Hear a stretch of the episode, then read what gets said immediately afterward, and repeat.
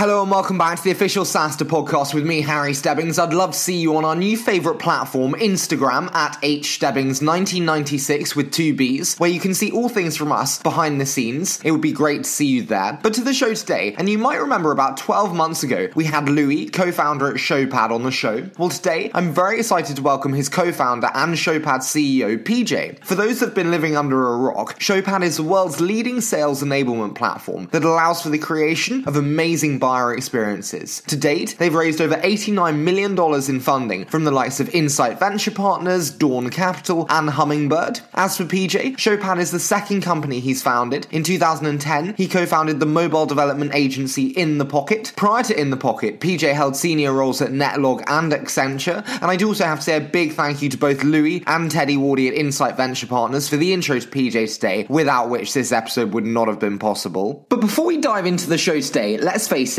email gets messy and complicated, especially with Google Groups and distribution lists. Front, the first shared inbox for Teams, makes it easy to manage your company's info at and help at email addresses. With Front, teams get back to customers faster with easy internal collaboration and clear owners, so there's no confusion. Front also works with Twitter, Facebook, Twilio, SMS, and live chat, so your team manages everything in one place and never misses a message again. Today, companies such as Shopify, HubSpot, General Assembly, and Y Combinator all use Front to help their teams work better together, and you can sign up for a free trial today at frontapp.com. And thanks to my friends at WePay, let me introduce you to another very cool player in SaaS, TeamSnap. TeamSnap has taken the organization of youth, recreational, and competitive sports into the 21st century. Over 15 million coaches, administrators, players, and parents use TeamSnap for registration, scheduling, communication, payments, and other time consuming tasks. Learn more at TeamSnap And to learn how you can grow your revenue with integrated payments like TeamSnap did, simply visit WePay.com forward slash SaaStr. That really is a must. They've got this incredible cheat sheet on how to get started with platform payments. But that's quite enough from me. So I'm now very excited to welcome PJ Bouten, co-founder and CEO at Showpad.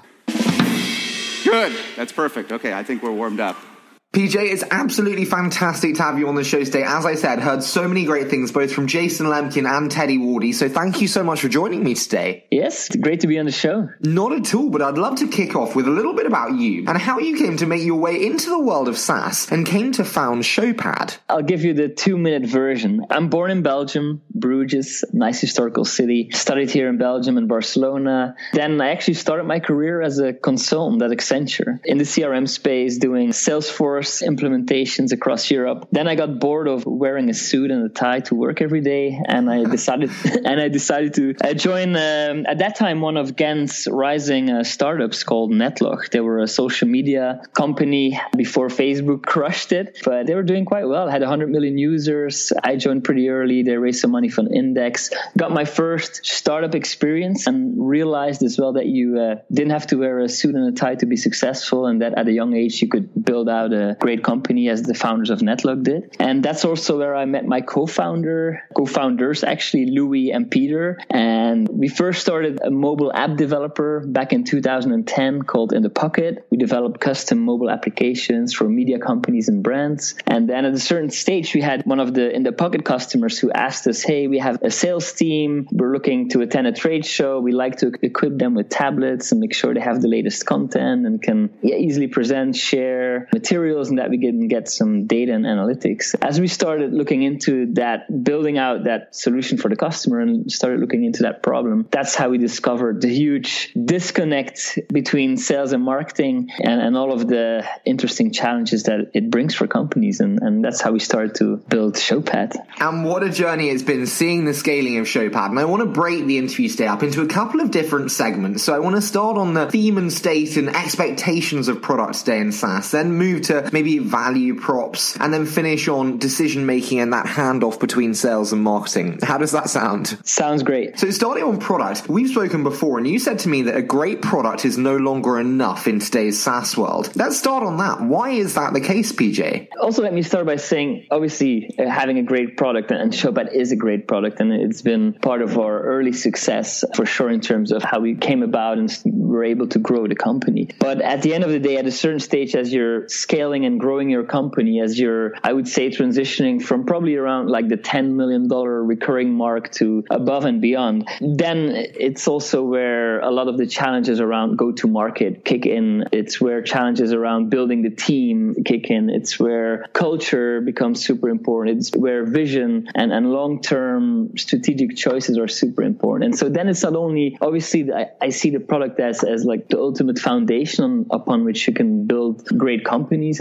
great companies have gone that route. But I think then there comes a stage and there comes a time when you're building and scaling your company that you have to solve, and especially in enterprise SaaS, when it also becomes about the execution of your go to market, defining segments from customer size, defining how you market, define how you use SDRs and outbound versus inbound. How do you set up your territories and account executives? How do you, you know, merge pre-sales, post-sales, the role of customer success, all that stuff. I think there's a ton of focus on the product and for all the good reasons, but I think then there's 80% of other stuff that is like super important as well to be able to build a, a successful you, SaaS company. You, have given me so many questions there. Uh, the first one, and, and one that I often debate with Jason Lemkin, is kind of getting to that 10 million ARR. If I were to ask you, what was the biggest challenge in getting Showpad to 10 million ARR? What would you say? Our biggest challenge was that from the start, we started building out Showpad on two continents. And that was very, very very tough in the early days. That's usually a challenge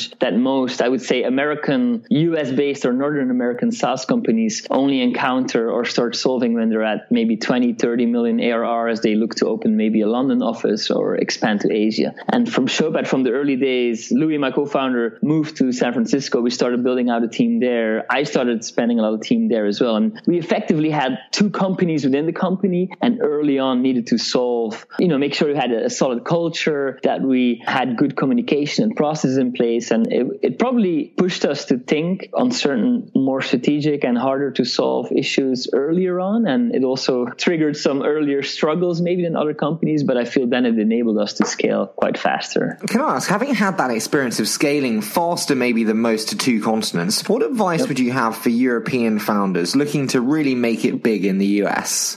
I mean, if, if you're a European founder, you have and, and you're based somewhere in Europe and you have some engineers in maybe your hometown or where you're based, I would look at before you move to the US or you, you make that shift, make sure you have several customers in Europe that you have some product market fit where there's a clear, it doesn't have to be 100% repeatable, but you need to have customers, references, a product that's solid. And then also the bandwidth that if, and that's why I like Louis and myself, we do some angel investment and we, we also advise other younger entrepreneurs. And I always like to see founding teams of, of two or three people. Yes, there's more complexity and you need to make good agreements with each other and think things through. But it then also helps if one person can make the move across the ocean and build out the team there because then you're also establishing your culture there. It makes it easier to make that switch. And so my advice would be get the foundations right, have a product, make sure you're able to get some revenue, get feedback and have some, you know, I would say probably a couple hundred K in ARR and then make that move across the ocean, especially again in enterprise SaaS. If you want to be a market leader, if you want to go big, the US is still by far the biggest market for enterprise software. So you have to be there. You said the word there, complexity, and latching that onto kind of the enterprise theme that you just mentioned. The sales cycles are longer for more complex products. I'm intrigued. What have been your big learnings on minimizing those sales cycles, and how do you think about that with Showpad today? Our challenge in the, the early days of selling Showpad was that internally we would say, hey, we, we're selling into SMB, mid market, and enterprise. But we would kind of have a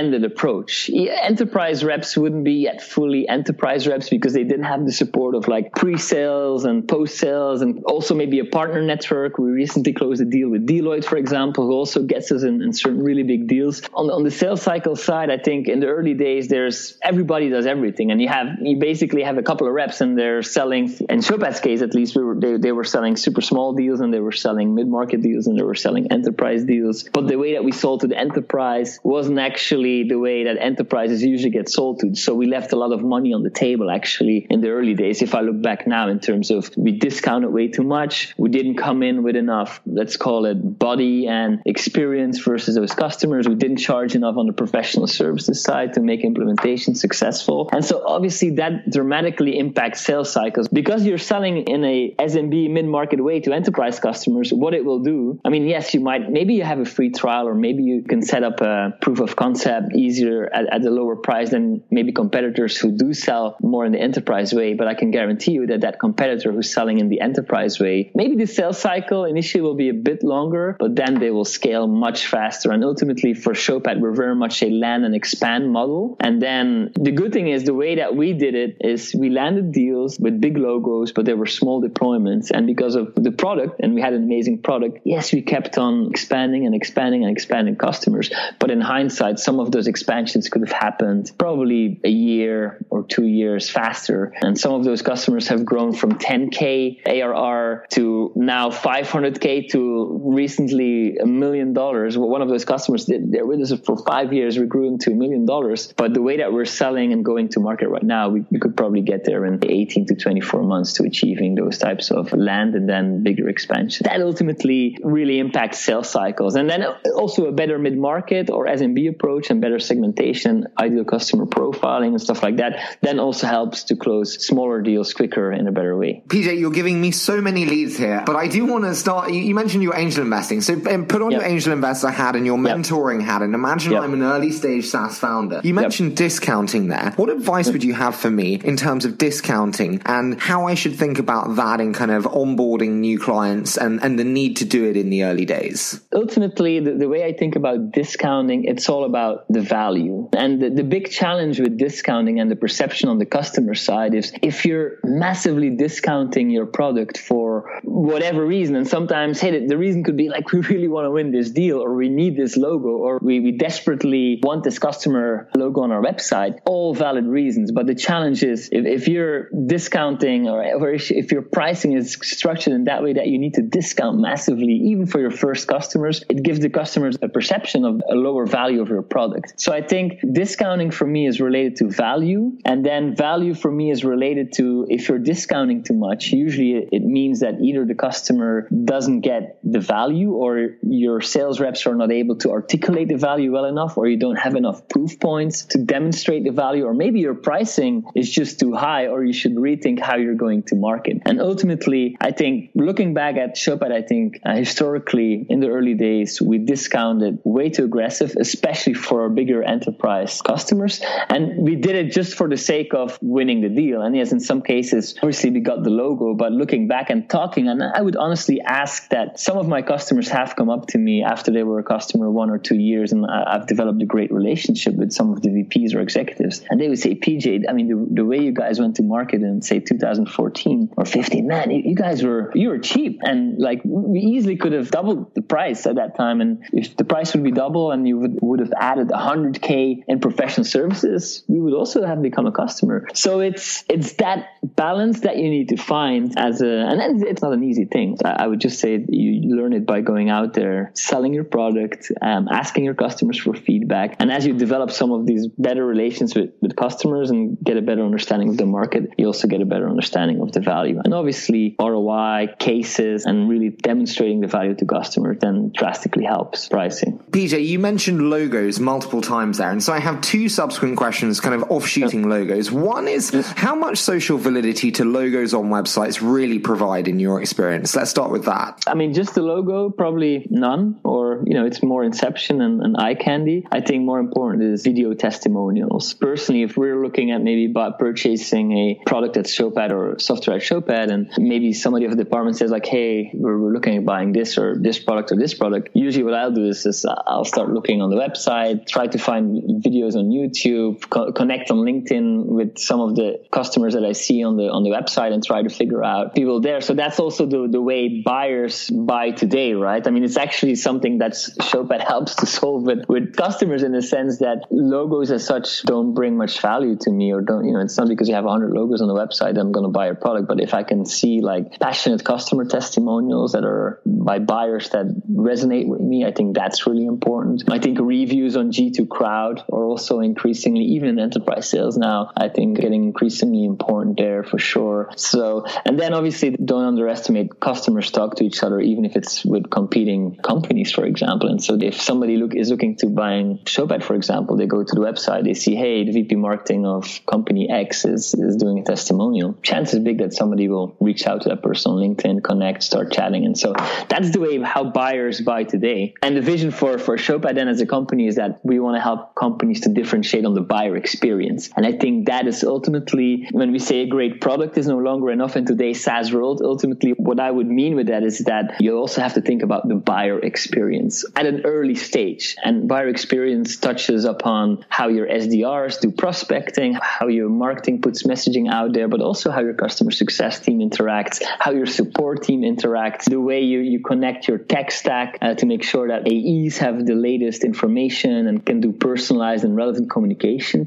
And I think that's a big challenge for a lot of companies today, both in tech, but also in traditional industry. Can I ask, with the rise of self service, is the buyer experience not pretty impossible to differentiate when looking at the SMB self service market where kind of values derived on click? Super super valid statement super good comment. I would say in many ways and, and, depending on your product obviously if you have a product that lends itself showpad in the early days i mean the vision the vision of the company in the very early days when louis and myself and peter started building the product and going out there was like hey we're going to build something fully automated fully self-serve. People will come on the website ask a trial we'll convert them and basically they're on their own. We quickly actually as we had basf and bigger customers started calling us we quickly had to come back from that model. But if you have a product that really lends itself to self-service, if you think about all of the, I think first time user experience today is a topic at a lot of SaaS companies. I think any SaaS company today is always looking at how are we onboarding customers, even if it's fully self-serve. I think you can infuse a certain experience in that. Then also, if you think about how you support these customers, if people, even if you have a self-serve, a fully self-serve product and customers ask either send you an email or they have a problem or they contact support or however they're posting something on social media i think again there, there it's a possibility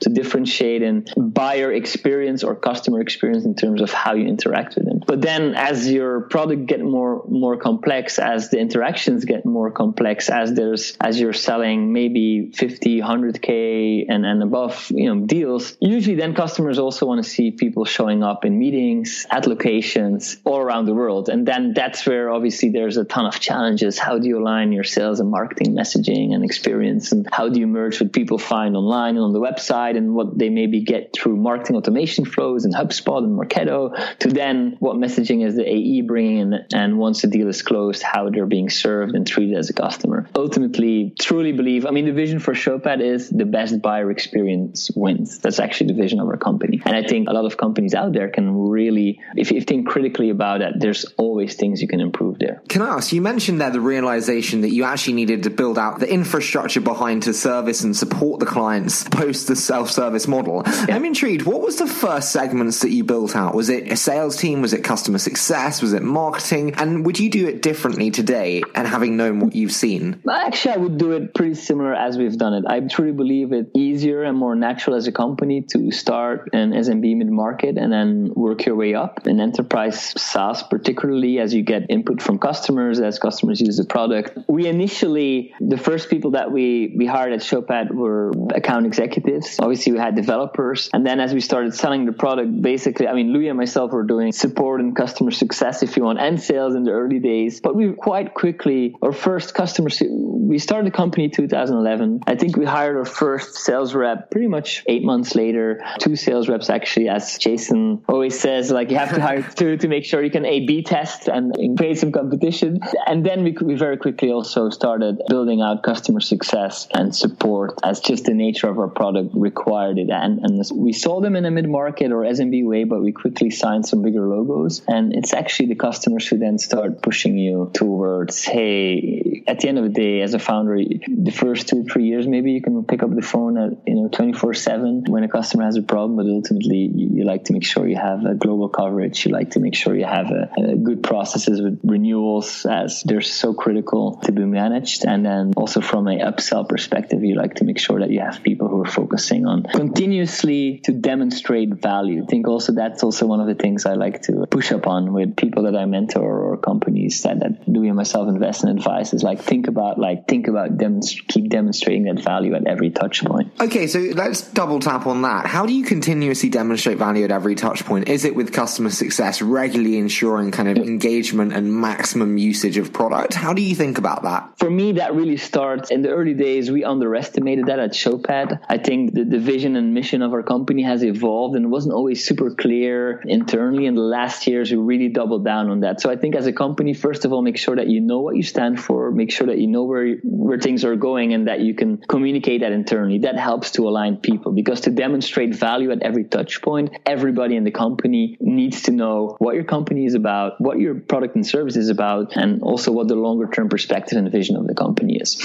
And then as you, and I think there obviously marketing plays a big role in, in terms of not only delivering that message externally, but then also making sure, I think you should start by, by doing that exercise actually internally and involve the entire team in getting to that vision mission part and, and have the buy-in in everybody. And then starting from there, it's, it's making sure that the value prop is super clear, not only for your salespeople, but also enough, also for SDRs, also for people in customer success, also for people who man the phone on the support line or, or answer tickets or follow up on tickets to even the our office manager. I like her to know as well what the value of our product is and what we bring. So if a customer comes in and maybe sees, hey, Showpad, you won the I don't know which prize or whatever they, they see in the reception, that our receptionist can also talk, hey, yeah, I mean we've yeah we've, we've been chosen number one because of this and this, and so it's really making sure that the entire company understands the value prop of Showpad, and then really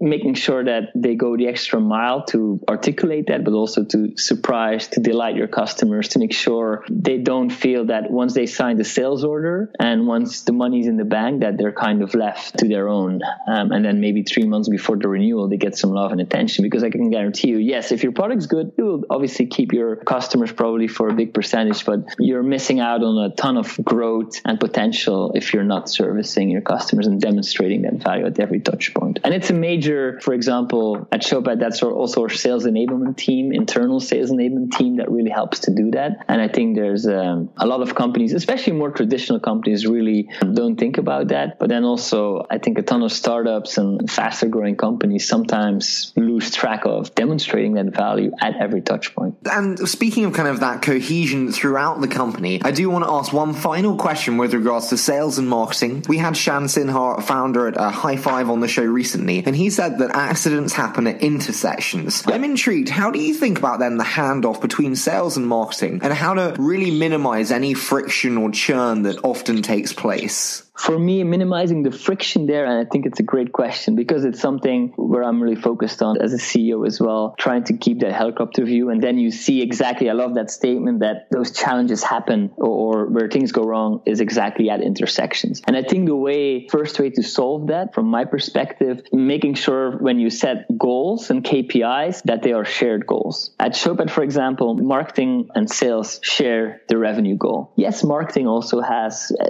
we've built a plan with SQO targets and MQL and measurements and all that marketing stuff. But the ultimate number for marketing, where also we're comping people on, is actually revenue. And it's the same for the AE. So they're actually fully aligned from a target perspective. But then comes a challenge like how do you, besides that shared goal, and usually that triggers a lot of, hey, we need to collaborate to solve for the issues. Then it's also a matter of really, especially with globally distributed teams, Showpad has people across the globe. We have a fast growing growing Chicago office. We have 50 people in San Francisco. We have 150 people in Ghent. We have people in London. We're, we're, opening an office in Munich. So we just try to hire the best talent, sometimes regardless actually of where they are. And obviously with time zone differences and things like that, then it, it's a matter of we spend quite a lot of money on travel in terms of, I still believe that yes, you can do a lot of collaboration over Zoom and Hangouts and Skype and collaborate, but ultimately I think nothing beats putting people not only in a room, but also make sure they go for drinks and dinner and have a party in the evening or and do stuff like that to make sure that from a culture perspective, bonding perspective, that people know each other, know what other people do in the organization. And that's then how you can avoid that at those intersections, that there's a hands off mentality or like, hey, it's not my problem.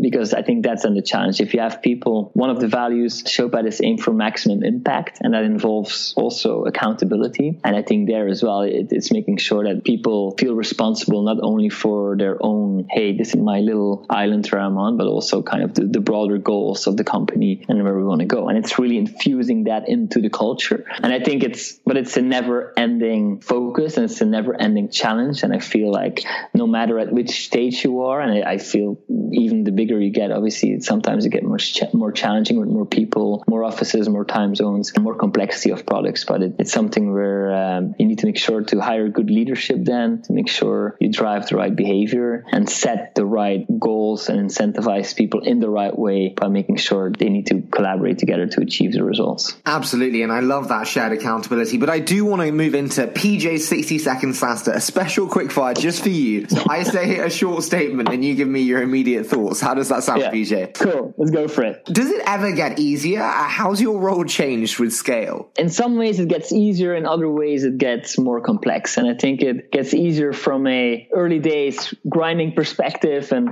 going through all the motions of doing everything from uh, cleaning the toilets uh, in the office to uh, doing sales to now solving more. I spend my day a lot on hiring people, culture, bigger strategic things, and those things take time as well and can be quite hard. But it gets it's more fun every day for sure. When's the right time to pour fuel on the fire fundraising wise? Make sure you have again depending on your setup, but make sure you have customers that you have revenue that you're and it's, the, how you say it like uh, it's cliches, but really make sure that from a growth perspective you can show traction in, in whatever way that is suited and fit for your market. But I think traction is important and make sure you also that you feel that you can infuse competition in between VCs and people who want to invest in your company. Because if you just get one term sheet, you might not get the best terms. What keeps you up at night, PJ? Aside my two young kids, I'm actually not that much. I'm a super good sleeper. My wife always says like it's amazing how you fall asleep in like literally 30 seconds. And Louis, my co-founder, always laughs that I can sleep like literally anywhere, anytime. But uh, what keeps me awake at night is it's usually people related stuff at the company where, you know, if, if there's stuff going on with employees who are for some reason maybe not happy or they have a personal challenge that you like to help them solve. And I think that really keeps me awake at night. What's the favorite SaaS reading material? What do you uh, always go back to? I, I, obviously, obviously the SaaStr blogs. I think there's a ton of wisdom there for many people. I, I like Thomas Tunguz, uh, his, uh, you know, usually on a weekly basis, he writes some really cool articles. So I'm subscribed to, I follow a lot of people on Twitter. I follow a lot of, there's a ton of just wisdom out there. And I think people just have to make their own selection of what they like uh, and also then make sure they go out there and gather their own experience to then uh, maybe contribute to the community. Okay, a final easy one for you, PJ. What do you know now that you wish you'd known at the beginning of the Showpad journey? That's a good one. In some way, I actually like the fact that I started the company pretty naively. And I think some naivete is always, it serves you as a founder in some ways. Obviously, you have to make sure you do smart decisions, but not knowing too much is actually sometimes the best recipe to make sure you start entrepreneuring. But what do you know that you wish you had known at the beginning? It's such a tough question, actually, um, because I have zero regrets. I enjoy what I do. And building out Showpad in the US was a really hard three, four year journey, and we're finally getting there. And maybe it is. It's really making sure how important talent is and what a difference if you hire exceptional people into the company, what a true difference those one, two, three really exceptional people can do for your company. So, and it's not only two or three people, it's actually bigger teams, but it, it's for me, it's maybe the hiring exceptional talent can at the right time can really make a massive difference for the outcome of your company. PJ, as I said at the beginning, I continuously heard so many wonderful things, both from Teddy and Jason. So thank you so much for joining me today. I really enjoyed it. So uh, I hope uh, you make something good out of it. Now, I want to say a huge thank you to PJ for giving up his time today to be on the show. We clearly did make something good out of it, and you can find him on Twitter at Pieterjan. And we would love to see you behind the scenes here at SaaStr on Instagram at hstebbings1996. But before we leave you today, email gets messy and complicated, especially with Google Groups and distribution lists. Front, the first shared inbox for Teams, makes it easy to manage your company's info at and help at email addresses. With Front, teams get back to customers faster with easy easy internal collaboration and clear owners so there's no confusion. Front also works with Twitter, Facebook, Twilio, SMS, and live chat so your team manages everything in one place and never misses a message again. Today, companies such as Shopify, HubSpot, General Assembly, and Y Combinator all use Front to help their teams work better together, and you can sign up for a free trial today at frontapp.com. And thanks to my friends at WePay, let me introduce you to another very cool player in SaaS, TeamSnap. Now, TeamSnap has taken the organization of youth, recreational, and competitive sports into the 21st century. Over 15 million coaches, administrators, players, and parents use TeamSnap for registration, scheduling, communication, payments, and other time consuming tasks. And you can learn more at teamsnap.com. And to learn how you can grow your revenue with integrated payments, like TeamSnap did, visit wepay.com forward slash SaaStr. And they've got this really smart cheat sheet on how to get started with platform payments. That really is a must. And as always, we so appreciate all your support and look very forward to bringing you next week's episode.